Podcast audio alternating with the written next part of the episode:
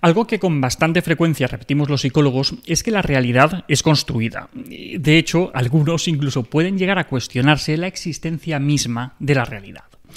En este vídeo vamos a analizar el tema con un poquito más de detalle. Vamos a ver algunos ejemplos que os podéis encontrar en vuestro día a día. Vamos a ver las implicaciones que, que esto puede tener en los medios de comunicación, la influencia en la política de la posverdad y vamos a analizar también por qué todo esto es importante en la terapia psicológica. Vamos a ver.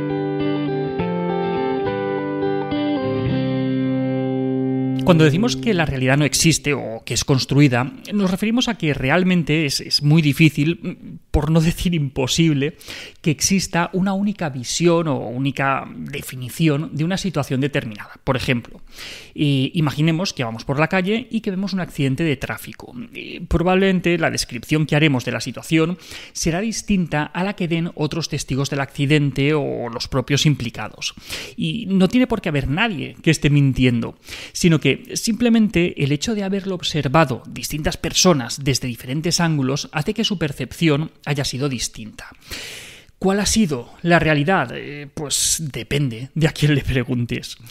Esto es algo que nos pasa muchas veces en el día a día. Por ejemplo, en las relaciones sociales, eh, los sitios a los que acudimos, eh, los productos que, compramos, nuestra experiencia, nuestras expectativas, también nuestros valores, nuestras necesidades, y nuestras circunstancias personales, por, por poner solo algunos ejemplos. Todo eso va a hacer que valoremos de una manera muy distinta algo en comparación con la persona que tenemos al lado. ¿Y qué es lo real? me refiero, ¿este restaurante está bien o, es un desastre? Bueno, pues es que quizá tampoco hay una respuesta única. Eh, depende. Además, eh, también hay tendencias o sesgos. Me refiero, eh, hay personas que, como diríamos coloquialmente, todo les parece mal.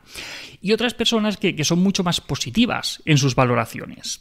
Vamos, que como decíamos antes, simplemente la perspectiva puede influir mucho en la construcción que hagamos de la realidad.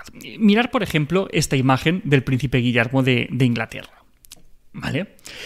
y claramente está haciendo una, una, peineta a los medios de comunicación mientras sale del coche oficial, ¿verdad? Vale, pues vamos a verlo ahora desde otro ángulo diferente. Las dos imágenes son reales y, están tomadas justo en el mismo momento. Tan solo cambia el ángulo de los fotógrafos que estaban allí en ese momento.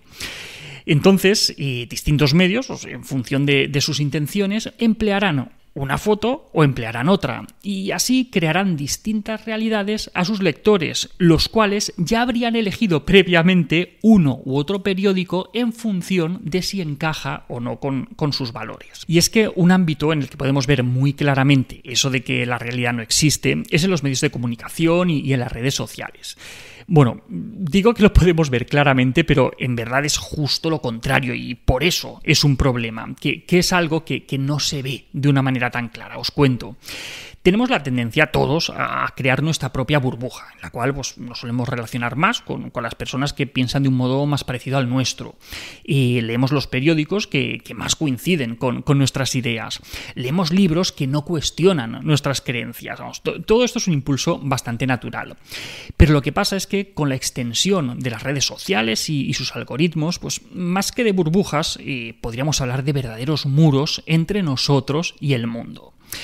Cada red social construye una realidad diferente a cada usuario, una, realidad que, va a encajar con sus sesgos, con sus necesidades, con sus creencias o con su forma de ver el mundo. Y, por supuesto, una realidad que les va a hacer pasar más tiempo en la plataforma de turno, que, que es lo que interesa en última instancia. Entonces, ¿es real lo que muestran las redes sociales?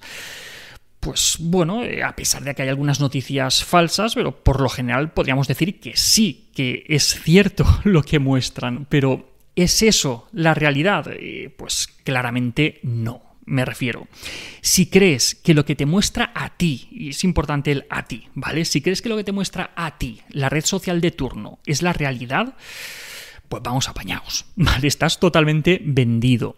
Te estás perdiendo una parte muy importante de la realidad, si es que esa realidad existe. Y claro, esto conecta también directamente con la política y con el peso tan grande que se le da cada vez más al relato en detrimento de los hechos. Es lo que se ha venido a llamar la posverdad. Hemos llegado a un punto en el que da igual el hecho objetivo. Ahora lo que importa es el relato que se construye para explicarlo. Ese relato será al final el que aparezca en los medios, el que se repetirá por activa y por pasiva en las tertulias, en las conversaciones con amistades o lo que sea. El relato será lo que permanezca y de ahí la batalla por ganar el relato, ¿no? ¿Qué es lo que ha pasado realmente? Bueno, pues en el fondo da lo mismo porque ¿a quién le importa? No, como suele decirse, no, no dejes que la realidad te estropee una buena historia. Pues, pues eso. Y bueno, todo esto ¿Qué tiene que ver con la psicología? ¿Qué, implicaciones puede tener en el transcurso de, de una terapia psicológica? Y pues mucho, bastante. El constructivismo es una corriente, una corriente psicológica, bueno, psicológica, filosófica, artística, ¿vale? Pero en este caso psicológica, que defiende que, las personas somos constructores activos de nuestra realidad y de nuestras experiencias. Es un movimiento que, se contrapone, por ejemplo, al conductismo, en el que se enfoca el aprendizaje como simplemente pues, una asociación de, estímulos y, y de respuestas. Asumir que la realidad es construida es el primer paso para poder cambiar algunas cosas. Y no no todo, pero sí algunas cosas. Saber que no estamos condenados a sentirnos de un determinado modo a pesar de las circunstancias externas. Y ser conscientes que el modo en el que valoramos o el modo en el que etiquetamos lo que nos pasa no es tan inocente, sino que acaba determinando la forma que tenemos de vivirlo. Por ejemplo, ante una situación difícil, pues es muy diferente verbalizar esto es insoportable que verbalizar esto es muy desagradable no son solamente palabras, somos nosotros construyendo la realidad. Y es que es mediante el lenguaje que los seres humanos dotamos de significado al mundo. Y, en función de las palabras concretas que utilicemos, vamos a vivir una realidad o vamos a vivir otra.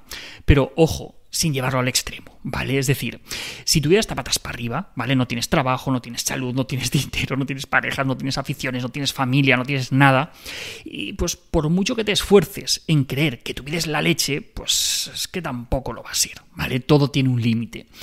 Pero sí, que, la realidad es construida, que, que también puedes acabar sintiéndote un desgraciado a pesar de tener un entorno que no es demasiado desfavorable, y al final te frustrarás al ver a personas con vidas mucho más difíciles que la tuya, que mucho más felices de lo que tú eres.